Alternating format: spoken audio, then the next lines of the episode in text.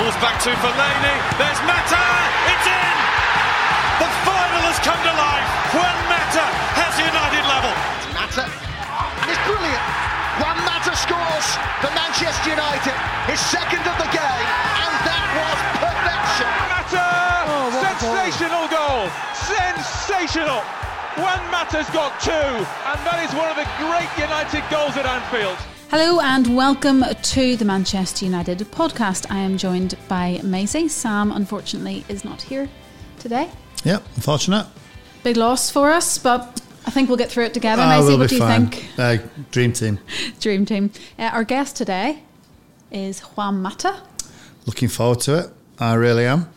I think he's the second or first or second signing post Sir Alex. Mm-hmm. He's worked with all the managers, so I'm really looking forward to to um, to getting his his thoughts and his um, his stories behind all that. So yeah, really. He always comes across as such. Obviously, on the pitch, we know he's an intelligent player, but you know, off the pitch, he Mm-hmm. really comes across that way too. And I think he could be a real leader in that dressing room. Does he come across that way to you? He does, he does, and I think with so many young kids as well that have just come into the team this this season, he's sort of like the father figure. Yeah. and I'm I'm sure that he'll have been in that position as well when he was at Real Madrid, and um, and I just think you know the stories he'll have. You know, he's won everything. I think the only thing he hasn't won is the Premier League. But yeah, And there's still yeah. time for that. I, absolutely, maybe not this season, but certainly next season. Mm-hmm. So yeah, I'm look, I'm really looking forward to it. World Cup winner, wow! Don't don't come much better than that. And are you looking forward to the tapas? Because of course we will be in Juan's yeah. restaurant. Oh well, of course, yeah. Do you like a bit of tapas? Oh, I love it. I, I love tapas. Patata bra- bravas. Patatas bravas. Yes, I like a little bit of that. Uh, those things that you like, those Little croquette. Love they're the croquette. croquettes. Oh yeah, the cheese and ham. They're absolutely fantastic. See what else is available. Good food and good chat. That's what we're Good looking forward food, to. good drink, and a good chat. I am delighted to say we are joined by Juan Mata, and I'll let you introduce your restaurant. Thank you very much for the welcome. We are in Tapeo and Wine, at the heart of Manchester, I will say, in Deansgate, uh, Spanish restaurant, of course, and owned by my dad. A place that I like to come and enjoy the food and the company. I bring here some teammates and friends, and it's a, it's a nice place for everyone that wants to come. Very nice indeed, and it's nice for you to have that little part of your community in the city centre too. Yeah, I think it's uh, it was very important for my dad. Yeah. It was his idea, and he's a curious and busy man, so he always wants to do some projects. And he found this place, which I think is a very good location, and he likes to eat his food. Yeah. That's why he did a Spanish restaurant, and we are very happy with the welcome that uh, Manchester has given to the restaurant and with all the people that comes here because there's a lot of, of course, football-related people, uh, fans and players and managers. They come here, but uh, yeah, I hope you are enjoying it. We did. We enjoyed. Maysie definitely enjoyed his food. All right, all right. Leave it out. So you're here for the podcast. Firstly, do you listen to Yes. podcasts? Uh, yes, yes, I listen to podcasts, uh, especially last year. I think it's something that it became very trendy, and a lot of people now, when they are on the train or before sleeping or when they are driving long drives, they, they listen to podcasts, and, uh, and it's nice, and it's nice for you to do it. And I've seen a few with Eric, which was very, Very good, good, one, yeah. and I think so many people is enjoying them. Yeah. Good. Well, it's great to have you on. It's an absolute pleasure. Um, go back to the start then. Talk to us about growing up in your childhood. I was born in Spain. I was born in Burgos. Uh, my sister and me were born in Burgos. Uh, my dad was playing football professionally in that town. So we were born there, but we were raised in Asturias, which is north of Spain. I have connection with Burgos because part of my dad's family is from there, but it was only a coincidence that he was playing at the time there. So we were born. It's like if uh, I have a baby now, he will be born in Manchester. But Yeah. Yeah. um, and so we were raised in Asturias, in the north coast of Spain, in the town of Oviedo. And all I can remember is me playing football, of course, because of my dad. He was a big influence, and I used to go with him to his trainings and games. So I always had a ball in my mind and in my feet. And from then, I started to play in some teams in Oviedo. Uh, a team called La Fresneda was my first team. After second team was Juventud Estadio, and I was around seven, eight years old. And then when I was 12, I joined Real Oviedo Academy, which mm-hmm. at the time for me was like winning the Champions League because every kid in my town wanted to play for Oviedo. So yeah, it was a happy childhood playing mm-hmm. football, studying, making a very strong group of group of friends. We are seven friends in my core group from the school since we were three or four until now. So uh, did any of them make football? No, one no. of them played handball. Okay. Professionally, he's two meters and very strong. Uh, no, we used how to did, play. How did you find that growing up as a, as a young kid? Because obviously, you're not very tall yourself. No. Was it tough?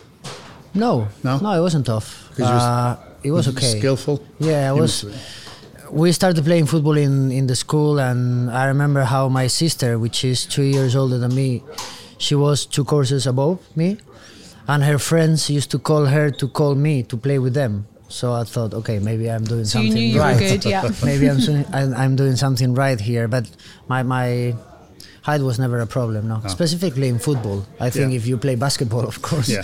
but in football uh, i don't think it makes a big difference mm-hmm. Obviously, you talked about your dad being a massive influence. I must mention Juan's dad is here. Um, yeah. You talked about him being a big influence. Do you? Is that I suppose when you were a child you thought, well, that's the only thing I'm going to be because that's the only thing you knew? No, um, it was my dream. I wanted to be like him. I wanted to be a professional football player. That was my dream to play in in La Liga in Spain. Uh, he's played for many years in second division, but and he promoted twice to La Liga, but he never managed to play. Mm-hmm. So my inner motivation was okay. I want to do that. I want to try to make my family proud and play in the first division in Spain, and that's it. Uh, and of course, uh, thankfully, my career has overcome my expectations. But just they, slightly, they they always uh, were very serious about you know it's very difficult to become a professional yeah. football player. So keep studying, keep being responsible off the pitch because you never know if you're gonna make it. What would you have been had you not been a footballer? probably will have studied mm-hmm. something like uh, psychology or uh, I like also marketing and advertising, maybe in regards to sport. Mm-hmm. Because you did go on in later years to do sports science. Yes, correct? I did sports science and marketing. I didn't finish. Uh, I think I have three or four subjects remaining. Mm-hmm. But um, will you go back into that to finish? Or? You know, I don't think I'll. I'll uh, actually use it, but I want to finish. Yeah. Yeah. For yourself. Yeah, yeah, If I've done that long, almost finishing, and I only have the last push, I, I would like to finish it, but I have to be back in Madrid. Okay. To, you know, to connect more with the with the subjects and everything. But uh, yeah, I always loved football. But uh, if I wouldn't, if I if I wasn't a footballer, I probably would be living in Madrid with my friends. Mm-hmm. They are one is a lawyer, one is a one is working in economics, the other one is an engineer. So probably we'll be doing something with them. So you had a very happy childhood, and obviously football was the main thing for you. When did it start to get really serious? Your footballing career um, was it at um, twelve when you mentioned there? At twelve, it was a big step, but I would say at fifteen. At fifteen, I was playing for Real Oviedo. I was living uh, with my family. Uh, for the last 10 years, I was in the same school with my with my friends. But when I was 15, I, I left to Madrid. Uh, so that was the biggest step in my career at that point. I had to leave my family, my comfort zone. Yeah. How and far away is that from where you were living? Uh, it's, uh, I would say, four hours drive. It's not very far. But when you are 15 and you are moved away from your yes. family and your friends, is a bit of a change. Yes, a long way. And so, and did you know anybody at Madrid at the time? I was joined by one teammate from Oviedo. So we both so went to Real Madrid at the same time because I, I, went to Madrid to play for Real Madrid Academy. Yeah. So at the same time, we were both of them joining. And I remember the trip, which is four hours drive, and it was with my dad, his dad, him, and me. And I was terrified. I was very, very afraid of not being good enough, mm-hmm. of not uh, knowing what was going to happen and new surroundings and everything. But after the first day, I realized that we were 30 or 40 guys in the same situation. Yeah. We were living in a school, in a residence in a school. So it felt like a camp, uh, but for the whole year. and it was very enjoyable. And of course, I missed my family and my friends, but they used to come Yeah. very often every weekend, so it was it was good. I did. I did. I was similar. I, I had to leave where I live. I'm North Manchester. Yeah. I had to go and live with a family in Blackburn, Yeah. and it is. It's so daunting. 'cause How old? I was uh, just left school, 16, 16. 16 seven- 17, 18, Yeah. and turned pro, and I Yeah. could drive then. So, Yeah. yeah, It's a it's big change at daunting. the time. It's huge, Yeah. huge. So you moved to Real Madrid's youth setup. By the way, I have to ask, who was your team when you were? I used to be a big supporter of I am Real Oviedo, which is my Yeah. my home team. So uh, I used to go to the games and and I used to suffer with the relegations. uh, we had a few in the last years, but now we are in second division, fighting to promote to first division. So that's my team. You still support them now, yeah. yeah. yeah. So you went to uh, the youth setup. What was that like? Obviously, you said you were nervous, but how long did it take you to settle in? One day, one day, as soon as I met my new teammates, uh, which they were living in the same situation as me, we had uh, a very nice teacher taking care of us, and he was responsible for our, you know, hours to study after after the school and after training late at night. I remember we had a What was your What was your like your schedule for the week? yeah, it was it was a So you let's study say in the busy morning? routine because we we studied in the morning, we had lunch in the school, Mm-hmm. we had we studied a little bit after lunch, then we traveled to train. It was a bit far at the time, and it was a traffic in Madrid at those times, so it took one and a half hours to get to training. We trained at around eight in the evening. So we finish at nine thirty, something like that. We'll be back A long school. So we had yeah, we had dinner, and then after dinner, I think it was at 11, 15 or something like that. We had to had um, compulsory studying time, like 11? yeah, until midnight. What? yeah, so that's the way You we must do have it in been Spain. shattered. that's Spain. Um, What was that in comparison to what it was like for you as a youth? We, we well, we had to be in at nine o'clock in the morning. We had, to have, I had three professionals, so I'd clean his boots, make sure his kit's out, towels and the balls are ready for training. They come back in. You have to clean the kit, clean the bath, clean the toilets. I'd be away for two thirty. Yeah, I think that's Yeah. tougher, by the way. That's why you've won the World Cup. But uh, it was nice. It was enjoyable, and at the time you don't realize, no, because you're playing football, you're Yeah. studying, and everything goes very quick. And was that for that? That was for twelve months, That was that was for fifteen to sixteen. Would it be? that was from 15 to 16, from 16 to 17, and from 17 to 18. So three years in that school. And then when I finished uh, compulsory studies, then you can choose what you do. And I kept studying, but I was living when I was 18 to 19. I was living in a flat in Madrid, so life completely Yeah, yeah, yeah. changed. Yeah. it's like you're living You were in free. Kingsgate, yeah, and you were free, yeah. and at that time at Real Madrid, obviously, so many big names Hmm. there at the time. Was that quite daunting? Yeah, it was incredible. I remember being in the training ground of Real Madrid, which at the time was being built, the new one. And uh, they had a pool area like we have in Carrington. And there was a lift that came from the first dressing room to the lift, and we from the academy we Yeah. came from a different way. And I remember being in the pool, waiting for the lift to come down. And as soon as we heard the lift coming, we were like, "Who's gonna come?" And, and at the time when I was playing in the Real Madrid under 23s, in the first team there was Beckham, uh, Zidane, Ronaldo, Figo, Raúl, Casillas, Roberto Carlos, like one of the greatest teams ever. So that lift was our dream, and, uh, and we were waiting there for them, and they were very nice, and we shared pool and conversations. It was very good. Did you ever train with them? Yes, it- yeah. I trained with them a few times. There was a trip that we did, a few of us from the under 23s. We went to the a Champions League game in Kiev. They were qualified already. It was the, Yeah. it was the last game of the group, so you normally bring Yeah. kids. So we went there.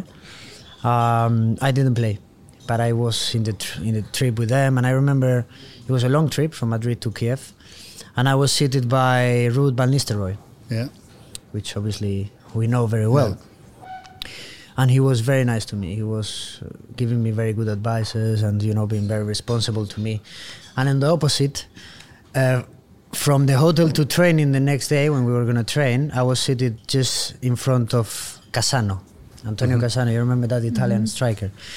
And he was telling me the complete opposite things, the parties that he's done in Italy and the, and he's like, after 10 minutes of speaking to me, he said, What's your name? And I said, Mata. He said, Don't do anything that I've just told you to do, and you will have a career. and so it was. It was a good lesson for me, Yeah. both, and, and the whole experience. It was great. Because you've been through that setup as a youth as well, do you ever give advice to the young players at the Aon Training Complex when you see them? Yeah, yeah. Um, I like to do. So um, Do they listen? Uh, if I tell them the Cassano stories, yes. but yeah, they seem to listen. Yeah. There is, you know, we have a lot of young players in the in the squad, and not only in our squad, but coming through the ranks. The under 23s, they train a lot of times with us, and they have nice guys in there. So whenever they want to speak, I'm I'm here for them Yeah. to tell them my experiences and my opinions about that big step that they are about to make and it's you know it's a little margin what makes Mm-hmm. Yeah. them come to the first team or not because the expectations and the responsibility when you play for a club like Manchester United in the first team they're so so big so yeah I'm here for them and I hope they know it Yeah, that's good. You talk about the big step. I suppose the next big step for you then was going to Valencia.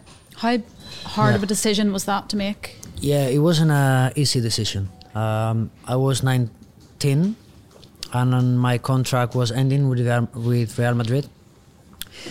And so I had a call from uh, Valencia Spo- sports director Amadeo Carboni, telling me that even though I only had been playing in second division, they wanted me for the first team. They wanted me to play in first division, and they believed in me. And so uh, it wasn't easy because leaving Real Madrid is never easy. It's like leaving Manchester United or a big club like that.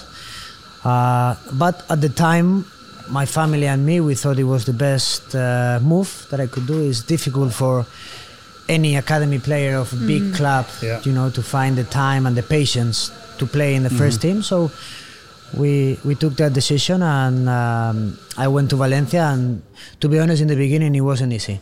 Uh, I remember I didn't play a lot in the first months. I was out of the squad, and I was the man left out. What do you think that was? Just It was the change of scenery, change no, of. it, it was just due to how competitive was Yeah. the the squad.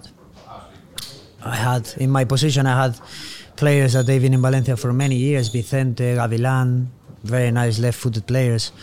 And so I was only 19. I was the last one to arrive, and I had to wait for my time. And I played one game against Almeria. That was my debut, and my dream came true, as I told you before. But I, I supposedly I didn't play very good because I didn't play after for the next five weeks. And um, we changed manager.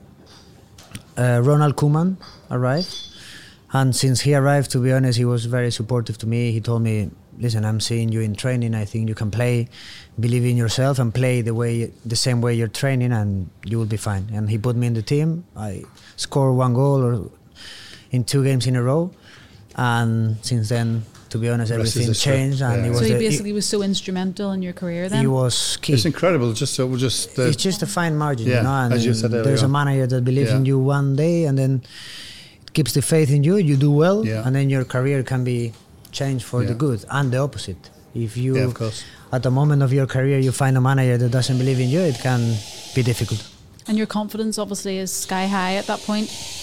It was because I saw myself performing and you know reaching the level that I wanted to to reach, scoring goals, and we won at the end of that year. We won the Copa del Rey, like winning the FA Cup. And so since that moment, I established myself as a starter. And a few months after, I went to the national team, and everything was going my direction. Uh, I had fantastic four years in in Valencia, to be honest. Uh, since my debut to winning the World Cup with Spain at the same time that I was playing in Valencia, and uh, scoring, assisting, improving a lot, and also becoming more mature as Yeah. as a man. You know, because I was 19, and from 19 to 22 is also a very Yeah, very important age formative for years, that. yeah. yeah, yeah.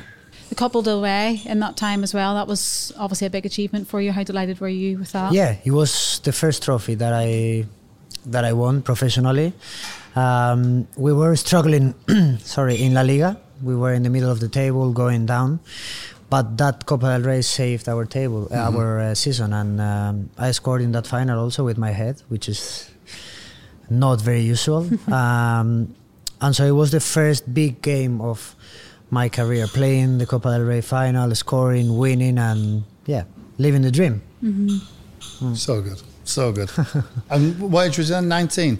That was your first trophy, 19, yeah, 19. and obviously your, your career is totally littered with so many trophies and To be honest, from from 19 until 24, something like that, everything was perfect. Yeah. Um, I went to the national team with t- 20 years old. we were winners of the World Cup with 22, winners of the Europe Championship with 24. Could you actually believe, think to yourself, when you, obviously I know when you look back, you, you remember it all. But at the time. Do you remember? I, I do remember, Yeah. but at the time I, I wasn't aware. you just take, Yeah, you just you know you play, keep Game, winning, yeah, winning, yeah, and yeah. winning, and you you feel like okay, this is normal. But after that, you realize it's not normal at, No. all, at all. I was very lucky to be in a great generation of players for the national Mm-hmm. team. Uh, it was a joy to go- a joy to go there. It was like a family, and also winning and playing good football and enjoying, and it was all perfect. But obviously, it didn't last forever, like everything in life. True, yeah. So it, now it makes you appreciate it even more when you win because at the time when you're winning all the time you feel like routinary, but that's not that's not the way. And um Do you ever look back and watch the games? actually, I, I don't. No. No, I sometimes when they put them on TV or you know they put big games or Yeah. Champions League final or whatever, I watch them. But I don't think myself I ever did. I'm gonna watch this game. I'm No. gonna put it myself. No. Uh, Do you Maybe watch I your have own games back now? Yes, we like football has changed also, and we Mm-hmm. have many people helping us. So we have a great group of analysis persons, uh, and they send us our resume of the game when we touch the ball, when we defend, and when we interfere with the, with the game, and that's good to. I, I like to see it because I think sometimes an image speaks more than thousand Yeah, yeah. words, and it helps me. Yeah. So when did the rumours about a move to England um, come about then? Uh, it came on the summer of 2011, 2000 and the season 2011, 2012. Um, Did you used to, uh, you used to watch the Premier League? yeah, yeah. I used Yeah. to watch the Premier League. They used to. They always used to put the Premier League games in Spain in the channel called uh, Two Channel. Yeah. It was big in Spain, national channel. And every Sunday, every Saturday, every Sunday, they used to put the early kickoff Mm-hmm. in England, which is very unusual for Spanish. And so I used to watch it all the time. And I knew the Spanish players that had come to the Premier League before me, and and so I had a connection there. And and when I was in Valencia in 2011, I had renewed my contract for more years with with Valencia, and that was my aim to stay there after four years and keep uh, trying to improve. Uh, but I had a chance to go to Chelsea uh, at the end of the transfer market. To be honest, in the last week, I believe, and my mind was already th- uh, thinking about staying. I, I, I you know, I, there, there had been some rumors before, but I said no, I don't want to go here or there. I'm not going to say the clubs. Liverpool. I want to, I want to stay in Valencia. We know Liverpool was one of them. It, at that time, Yeah, was it? uh, I don't remember. I don't recall. It's typical. That's typical of our research. Getting it wrong. I don't, I don't recall. But um, anyway, in the last week of the of the transfer, uh, I got a call from Chelsea. Valencia at that time was struggling with money, also the club, and so Chelsea did a great offer, and I also felt okay now. Yes, it's, a- it's, Yeah. it's a good time maybe for me to move. Was anybody at Chelsea that? Fernando Torres, yeah. And he had a big say in it, did he? Or Yes, he. We were close friends from the national team, so he called me. Uh, he said, "Come here, you will love it. You will be important. You will love life in London." Mm-hmm. It opened my mind. He said, "It makes you appreciate football in a different way. It also makes you develop as a player because you have to adapt to the English football." yeah, yeah. So many positives, and I took the chance, and and I decided that I wanted to go and start a new chapter in my life, and and to be honest, unlike in Valencia, since the first day it was quite positive because in my debut, Mm-hmm. Did you find it easy settling in into li- life in London? very much. Yeah. Uh, and I think what happens on the pitch also helps. Yeah. So in my first game, I arrived on a Thursday and I played on a Sunday and I scored a goal straight away.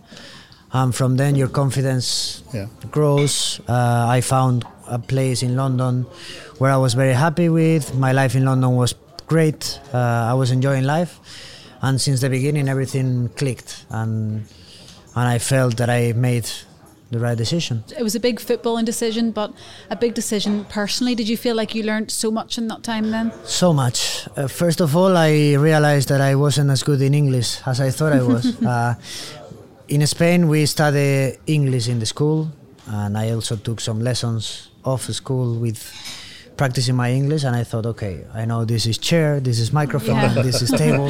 I'm good with it.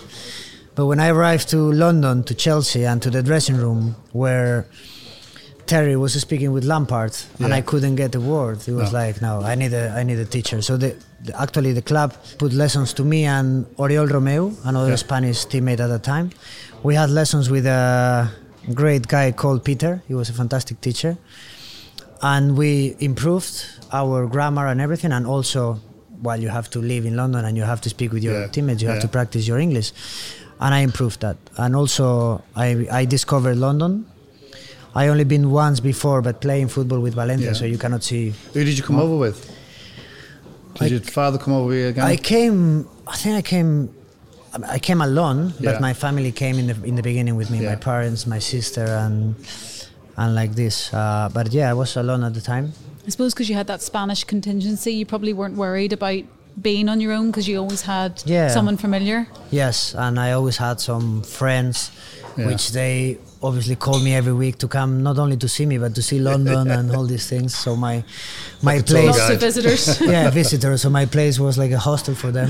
yeah. um, but yeah, it was actually it was quite easy because also on the pitch things were working for me, Mm-hmm. and um, at the end of the that year also Who's the manager then?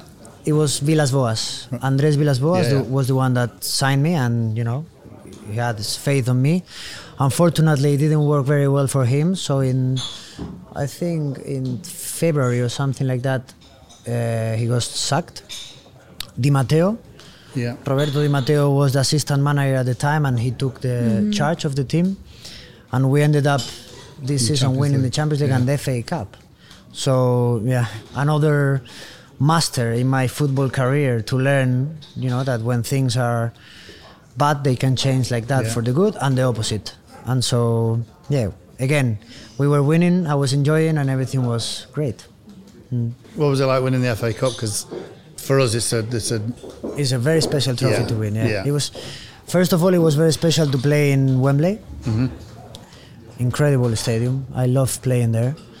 Uh, and it was very special because it was my first trophy in England. Mm-hmm. Uh, it was before the Champions League, and so it was great. Um, we played against Liverpool. We won. that's always great. That's also positive. and a few days after, we we were traveling to Munich to play Bayern Munich in their own stadium, and we managed to beat them. I don't know how, but we did Yeah. on penalties. Uh, and so, in a space of a week, it was probably one of the best weeks of, of my life. How did you celebrate? The FA Cup little because we were gonna Yeah. focus on the Champions League, but the Champions League it was incredible. I mean, it was the first time that Chelsea had won the Champions League, and when we came back to London, I remember going in the parade in the Yeah. bus uh, around Chelsea neighborhood, and it was it was just unbelievable. And I was, you know, with Spain also when we won the World Cup and the Euro Championship, we came back to Madrid and we did the same with the bus.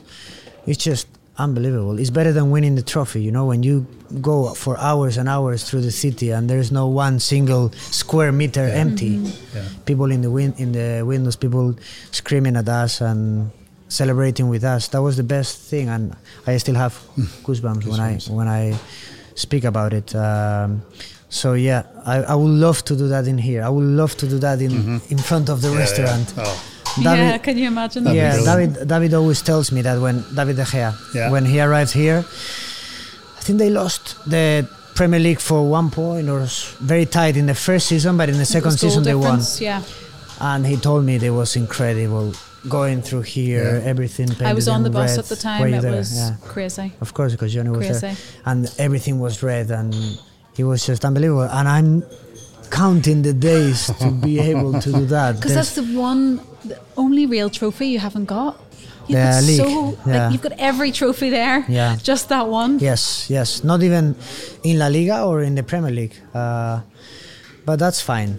You know, it's. I would love to Oh, win yeah, it, yeah. and of course, I want to win it before I finish playing. How long will you give it? How many Uh, more years do you try? Maybe I play until I'm 50 if needed.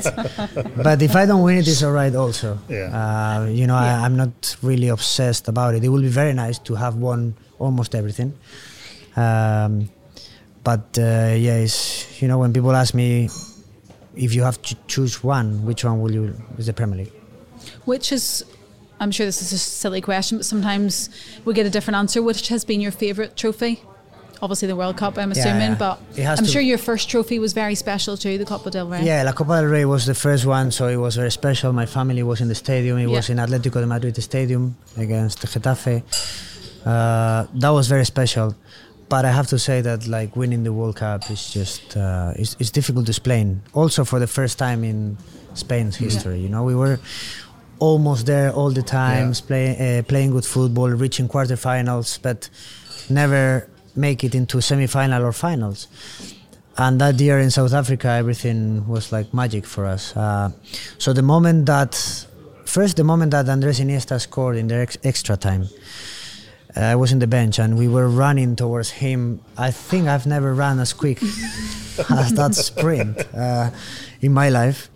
We arrived to the corner, we were celebrating, and all I can remember is we screaming, and, and the rest was silence because it was where all the yeah. Holland Dutch fans Ah, were okay. seated. So I remember we screaming and, uh, and silence around. So it was like wow. And then the second moment was when the referee whistled the, the end of the game, Howard Webb, uh, and that was just uh, ecstasy. It was like screaming around. I kept one ball.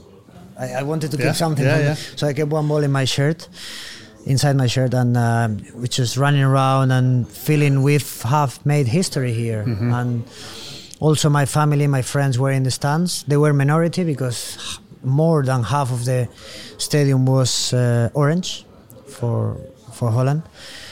But I always say that it was a day that lasted 36 hours, not 24. We No won, sleep. no sleep for whatever. We won the trophy. We celebrated in the stadium. We went to the plane. We flew back to Madrid. No sleeping in the plane. Even if you wanted, they Yeah. put music. They wouldn't let you. We arrived to Madrid. Parade. We visited the royal family and the president of the country. Celebrating that night. So it was two days without any sleep. And after that, I I think I was like for four or five days just um, realizing what we have done. But that's probably the, fir- the the best moment of my career in terms of trophies. Yeah, And where do you keep all your medals? my mother has them. Yeah. I'm not very good at that. I'm not No. very good at keeping memorabilia or shirts or. So what I do is, for example, I have in my house here in Manchester, I have a room where I have shirts. Yeah. But I send them to Spain, so mm-hmm. my mother She can or- organise them. She them. Yeah, yeah. yeah. I, so she has the World Cup and all the trophies, and because we got like miniatures, yeah, And the ball as well? And the ball, Yeah. yeah, and some shirts, important shirts. She has them in in their place, yeah. So, um, just talking about your final year at uh, Chelsea, obviously it's no secret you didn't play as much maybe as what you would have wanted to. Yeah. What was that like for you after being on a high for so long and being so successful for those years previously? It was a challenge. It was another challenge in, in my career. As I told you, everything felt that was going my way and felt perfect. I was uh, voted Player of the Year for two years in Chelsea and in the first 11 of the Premier League, um, the Team of the Year. And so suddenly, I was not in the squad. I got injured. I didn't play as uh, many minutes as I was used to. Um, I didn't reach my best level also in terms of confidence, and that was a, a challenge for Tough. me. You know, it was tough because How do you get through those times? there's no other way than trying to keep believing in yourself, trying to train as hard as you can, and take the opportunities that that you have. It doesn't matter who you are. It doesn't matter how good you have done. Football is like that, and It's your next game. I didn't take anything for granted. Uh, but it's a, I think that's a good uh, advice. Never take anything for granted because one day you're here, the next day you might be in a difficult position. So I try to to train hard. I try to be ready, and I was ready and playing more or less for uh, five months until January, and then the opportunity to come to to Manchester United arrived. Yeah. You just seem to have such a calm temperament. I can't seem to see you losing your temper in that time or getting. I'm sure you were No, angry within, I, but I, I was really frustrated and angry and sad at times, but I'm quite tough. I'm quite uh, but calm too. Would you say you're? calm. Yes, yeah. I, I think I'm I'm I'm calm. I'm Would your family say that? I'm, de- I'm definitely calmer than my dad, which is there. Sometimes I get frustrated on the pitch, Yeah, also with enough. decisions and things that happen in the pitch, and you lose your temper. But yeah, I think I'm I'm calm, and that probably helped me also Yeah, through, through the through the tough moments. Uh, Did you did you speak to your dad about about those those yeah, months? yeah, of course, he was very supportive. Yeah. Everyone was very supportive, and just you know, uh, don't doubt yourself. Mm-hmm. You know, uh, you have been playing for so well for so many years. We all know what you are as a player and as a person. Don't let the situation bring you down. Mm. And that's all they can say, but Yeah, but yeah. that's the reality, and that's what I've what I tried to do at the time, and I think it it worked because um, I kept going. So when you got the call about United, Yes, that was that was like a yes. breath of fresh air. Yeah, that was that was a yes. Again, Did you know anything about it? from summer before, from the summer before, there was Yeah. some interest, uh, but it never got. would, mo- would you have left then? no, because No. I didn't want. I, I wanted to see what the challenge was. You know, I wanted to see if, uh, and it was also never a really, really anything else than uh, interest. Yeah. So there was not an offer. There was not. No, no. so I couldn't also I didn't have the the, the real opportunity.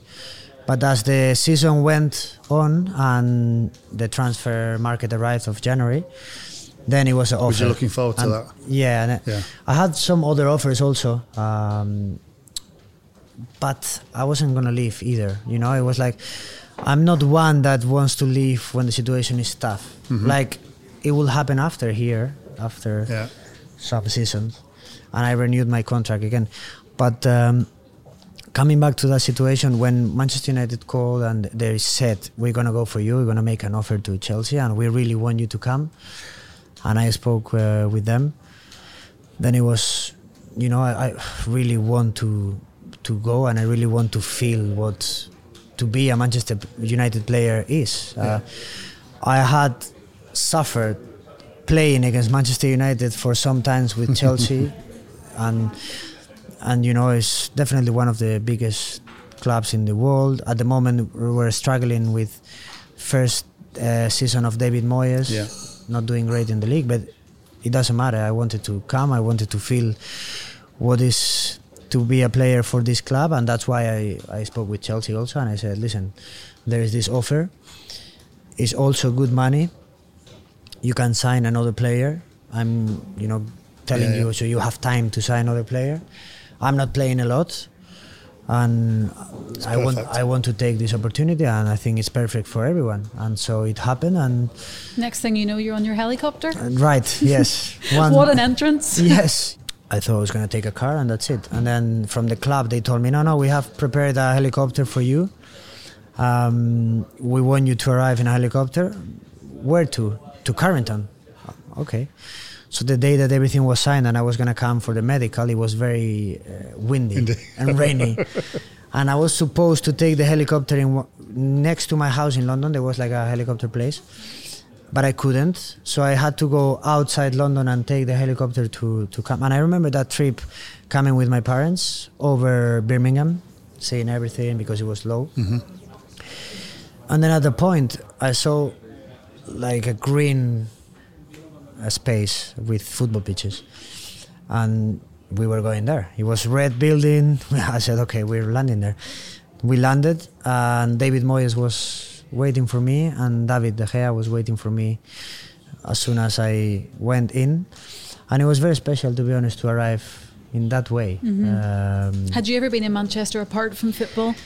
no, No. only playing, only playing against City and, and United, uh, but no, No. never before. No. So just as you mentioned there, obviously the first season um, with David Moyes didn't exactly go to plan. Um, he ultimately um, got let go. How did that feel for you, knowing that he was the manager that brought you there? But I always feel bad when a manager has to go because Yeah. it means that you are not doing uh, right Yeah. or you're not getting results. So it doesn't matter. You know, it's, it's not a nice feeling. Um, so unfortunately, he had to go. Um, but what I remember the most about that season, of course, and I'm very thankful to him, he was in the last game. Ryan Giggs was our manager at that time. And um, we always do the lap of honor, let's Yeah. say, or the, Yeah. you know, you say thank you and goodbye and see you next season. I was very, very afraid of that because we were seventh in the league. It's a position that Manchester United should never be. Mm-hmm. And so I was like, we're going to wave and they're going to boo us back. They're going to insult and they're going to be like they should feel, you know, because I understand that. I came from Spain and I know how things can Hostile, turn difficult Yeah. when the team is not performing. And when, you know, I didn't want to look to the people just in case and I was embarrassed. But at halfway, I realized that they were clapping, they were singing, they were encouraging us, saying it doesn't matter next season, next season, and I was like, this is incredible, this is unbelievable. Just unbelievable. giving me goosebumps. Yeah. Honestly, it's unbelievable to have such a fans behind you. You know, you're seventh Yeah. in the league with Manchester United, having been winners the year before Mm-hmm. Yeah. with Sir Alex Ferguson Yeah. and they don't lose their patience and they say keep going it doesn't matter it's like it got me a bit emotional because i didn't expect it Is that something you hadn't experienced before that? never never because in spain um, expectations are high and if a big club doesn't perform you know it's, uh, there's a lot of pressure on it i feel that in england fans understand more that you can lose and the defeat Yeah. and they are patient. And so that was the first example of. I had many examples afterwards, but the first first example of how great and passionate and patient Man United fans are, and it was unbelievable. I remember we, when we finished, I spoke with David and Rio Ferdinand. I said, "This is unbelievable." They said, "We knew this was going to happen because we know them," Yeah. and that was it's just priceless. Yeah. And of course, in comes Louis Van Gaal. What were your first impressions? He was scary. Quite a character. He was scary, I tell you. He was a very nice man, very very nice man, very genuine, uh, very sensible. You wouldn't expect that, but he was very sensible. He could even get emotional and let some, you know, cr- he was crying sometimes when he was speaking about important matters that he found, you know, with the right values or right football or something. He got emotional. But I remember the first meeting I had, we all had with him. It was in uh, LA. We were doing a pre-season tour. Yeah. And so the manager said, I want to meet you one by one in this room after dinner. I was like, okay. Everyone went, whatever. And my turn. So I arrived to the room and it was him, Ryan Giggs, a bottle of Rioja, red wine, and three glasses. And he Were tells you thinking, is this a test? Am I supposed to? yeah, and he was like, "Do you want to have the drink?" And I said, "No, no, I'm fine." He's like, "Okay, I'll have it." So he had the drink, and he said, "Tell me who you are." I mean, um, my name is Juan. I'm 26. I play football. no, no, no, no. Tell me who you are as a man. Do you have family? Do you have what? What do you find important in life? Um, and then I, I remember he put like he had like um, paper where he had set up the tactics for the team on that year, and he was like, uh, "Where do you think you will fit best here?" And I was like, "Here." It's like, "No." here, no. so he, we had we had uh, trained that preseason with five. It was five in the back Yeah. two, one number 10, and he put me in that number 10, and he was like, You're gonna play here. And I was like, Great. I didn't want to put it myself, but I Yeah. And so from that moment, you realize he can look scary in the face to face because also he goes too close to you, and it's like. but after that, he's very warm and and um, genuine man, and and so Ryan Giggs was there like, trying to hold his. Did you feel his like you learned a lot from him though? Yes, very much. Uh, he used to tell us after games, try to go and sign for the fans. Don't get in your cars and leave. I received this morning a letter from a mother that thanks me personally because you, you, and you the other day went to see his kid somewhere. So he was more than a football manager, and yeah. you know, with his tactics, he was a great human being, and I learned a lot from him in that sense. Um, and we had some good moments also, qualifying for Champions League and winning the FA Cup, Yeah. which I felt it was very important for us and for him. And yeah, um, And you personally had some incredible moments under him as well. yes, yes, great uh, goals. Yeah, I think. I mean, he was the manager when we played at Anfield, and I scored that bicycle kick, and he was celebrating. Did you did you realise when you when you went to Anfield for the first time with United Yeah, yeah. about the Yeah, yeah, how yeah. it's going to be? Did you speak to the lads or because So I suppose you- with Chelsea it'd be a little bit different. yeah, it's, there's a it's, certain it's different. hatred. But um, you realize even in the training ground, Hmm. if we if you play a Sunday against Liverpool, from the Monday before, Yeah. Mike the chef, Everybody. girls in the canteen, everyone is like, make sure Kath on on. Sunday, Yeah. Kath, make Have sure on. Sunday, yeah, rest well and make sure that you're ready for Sunday. So you realize it's a special game yeah. and g- going as a Manchester United player to Anfield, winning and scoring mm-hmm. that goal and two goals that day, it was it was one of, of my best days as a as a football player.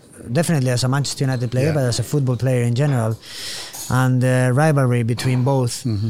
I think is great. It's great for English football. It's great for both of us, and it doesn't matter if you play at Anfield or Old Trafford. It's always special to score against them, to, to beat them, and and so yeah, he was our manager at that time, and and we had we played for for many moments very good football under him also, you know, uh, and it was also sad to see him leave, uh, of course because of how he was as a man Yeah. too. Yeah. Did he say anything about that the, wa- as he was leaving, or No, because you we- just won the FA Cup, like you said? It was after the FA Cup, right? Yeah. If I don't remember Yeah. bad. Uh, he had a speech in Yeah. which he thanked us for winning the trophy and how happy he was. And I don't think he knew Mm-hmm. uh, that if he was going to continue or not. Yeah. So it wasn't the proper farewell. Yeah. Uh, but it was an emotional speech, and yeah, after that, of course, we exchanged messages and things. But uh, it was it was sad uh, to see him, especially because how how he was as as a man. Yeah. Yeah. And of course, next, Jose Mourinho. Obviously, there's been loads of talk uh, over the years, the last few years, uh, between you and him, and people speculating. What did you actually feel at that time? Were you nervous? No, I wasn't nervous. I was feeling like those six months at Chelsea where I stayed. I was feeling, let's go for it. You know, let's go for it. Uh, I didn't play as much as I will would have liked to against him uh, with, With him, him, yeah. in Chelsea, but you know, football changes and.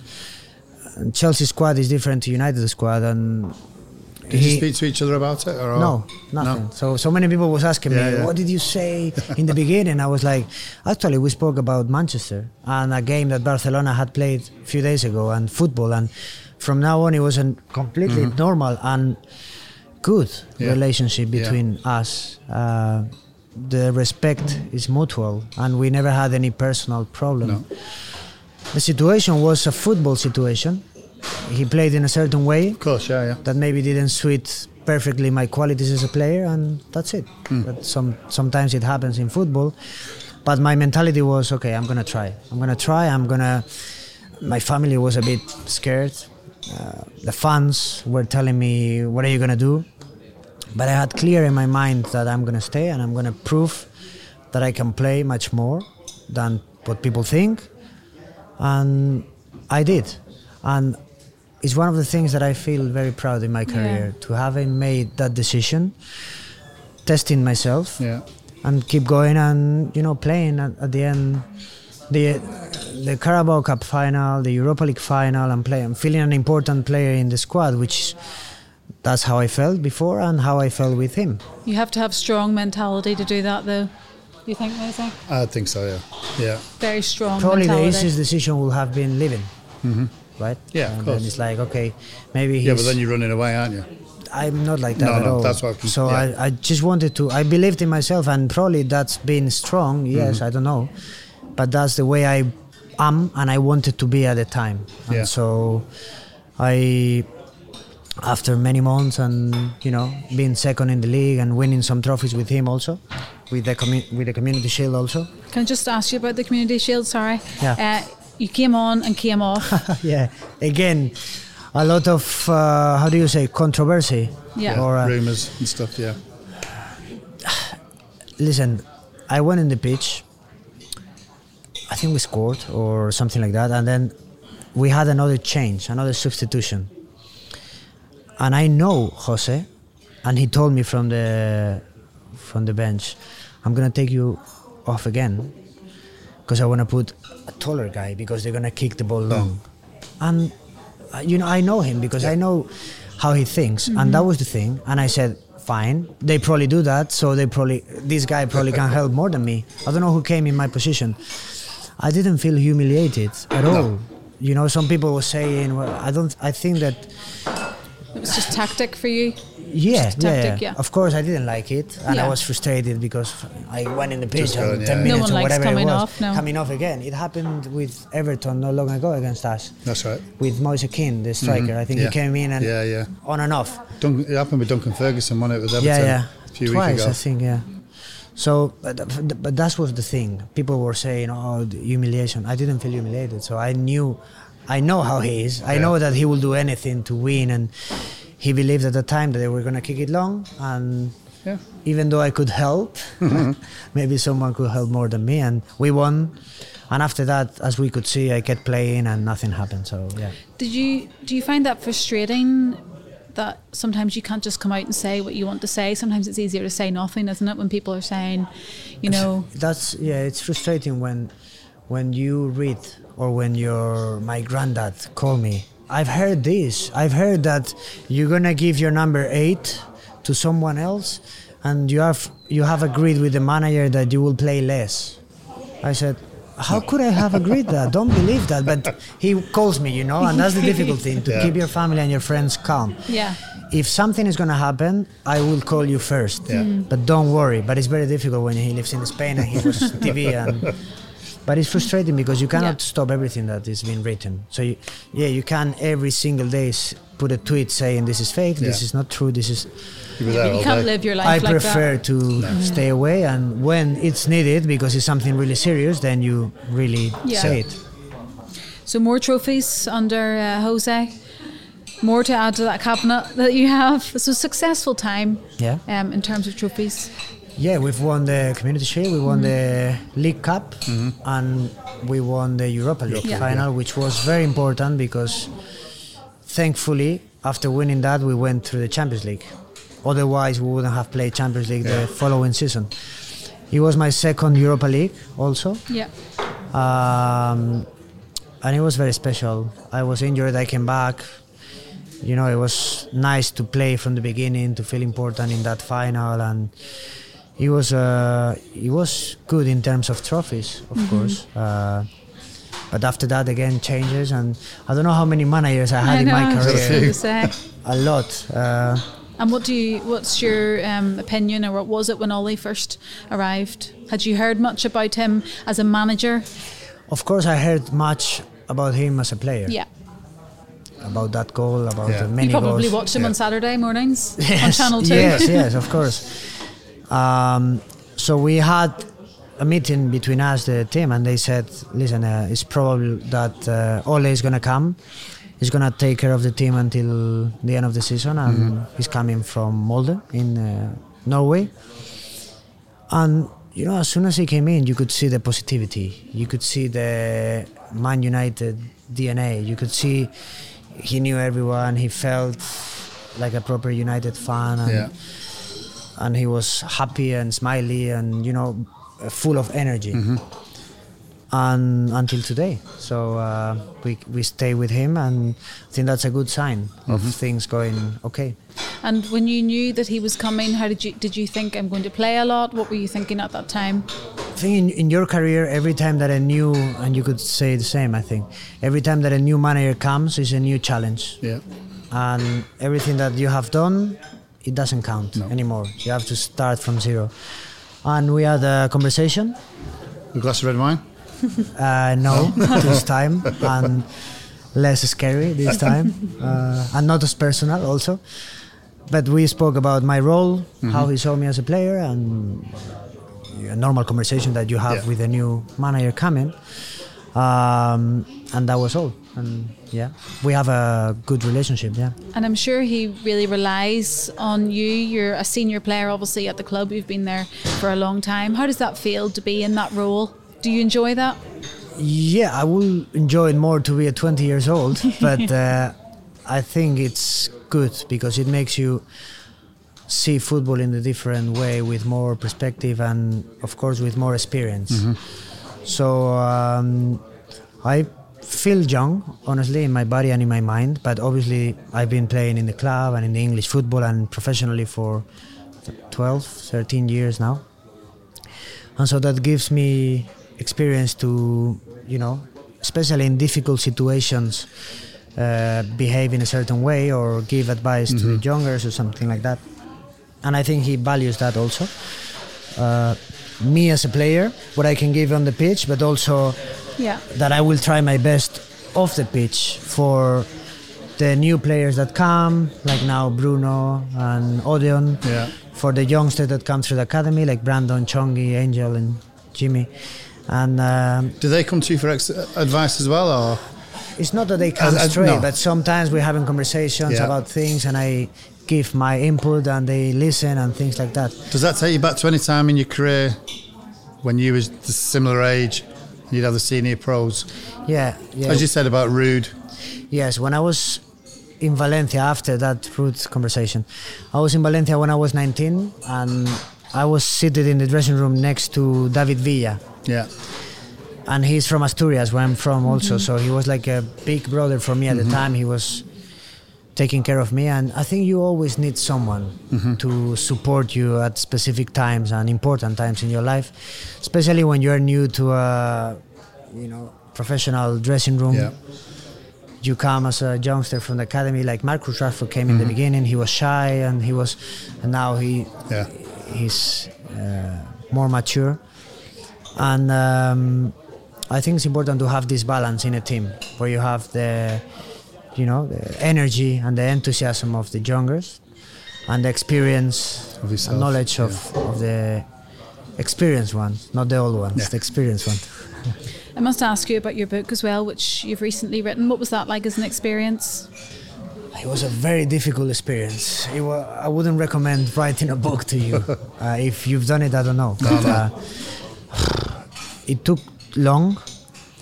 Um, you write many things that you are not sure you want to tell them that way, and you change them, and you're you're full of doubts, Yeah, Especially when you write when you still play football. Most Yeah. people write when they retire. which is easier, right? Yeah, so sometimes you don't want to say something in case, yeah.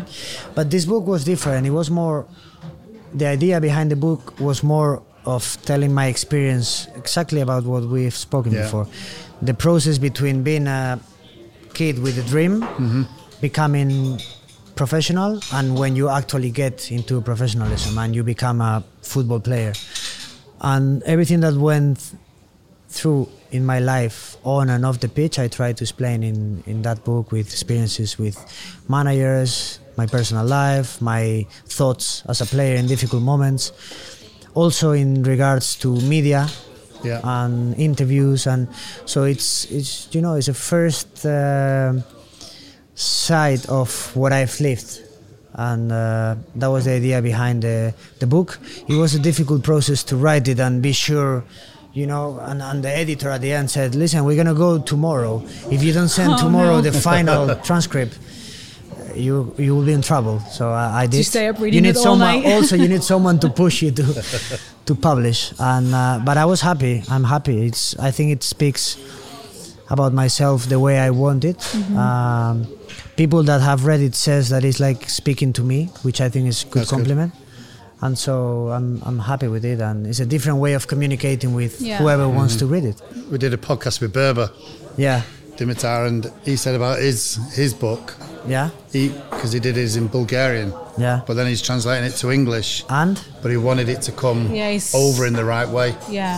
Because it's not it's- Lost in translation. because It's it a- can- cannot, lost. Yeah, sometimes it doesn't mean the same what you want to say in English Yeah. than in Spanish, for Yeah. example. So you have to rewrite it, and yeah, yeah, just one word might be wrong, and it takes and then a it's not the way you want yeah. to say it, and things like that. Yeah, the name is suddenly a footballer, which is it's not suddenly in many ways because, uh, as I told you, when I was three, four, I was dreaming already. Yeah. But from one night to uh, next day, you get professional, and that's what is quick, and that's a big change that happens suddenly, and that's why the the title. Did you come up with that yourself? Yeah, yeah. Did you have any more titles? Yeah. for more books? Or No, for, no, no, just for the same book. Did you have any? Ah. Or did, was it just? Yeah, I wasn't very sure No. also about the title. So until the last day, I was speaking with the editors. Uh, I'm not sure because it's, they were. It's good. Yeah. Just it's okay, it. and it's yours. So let's. If you want to speak now about a title, it takes another month. So no. So yeah. So that was it. Yeah. Talk to us about Common Goal then. Obviously, you started this uh, a few years ago. How's Yeah. it going?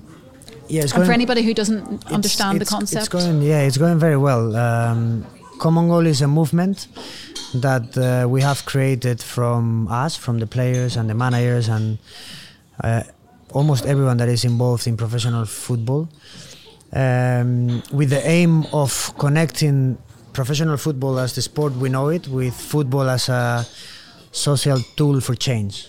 Uh, I mean, football is incredible, the power that football has around the world. And we wanted to do something that connects both the sport, the platform that we have, the financial resources that football has with, with football changing lives, and to do it in a consistent way, in a transparent way, in an efficient way. And we came up with the idea of the 1%. So each member of Common Goal pledge 1% of our salaries to organizations that use football to, to help mainly children around uh, many countries in the world. And it has been very good since the beginning. It's now over two and a half years. I started myself, being the first member to join.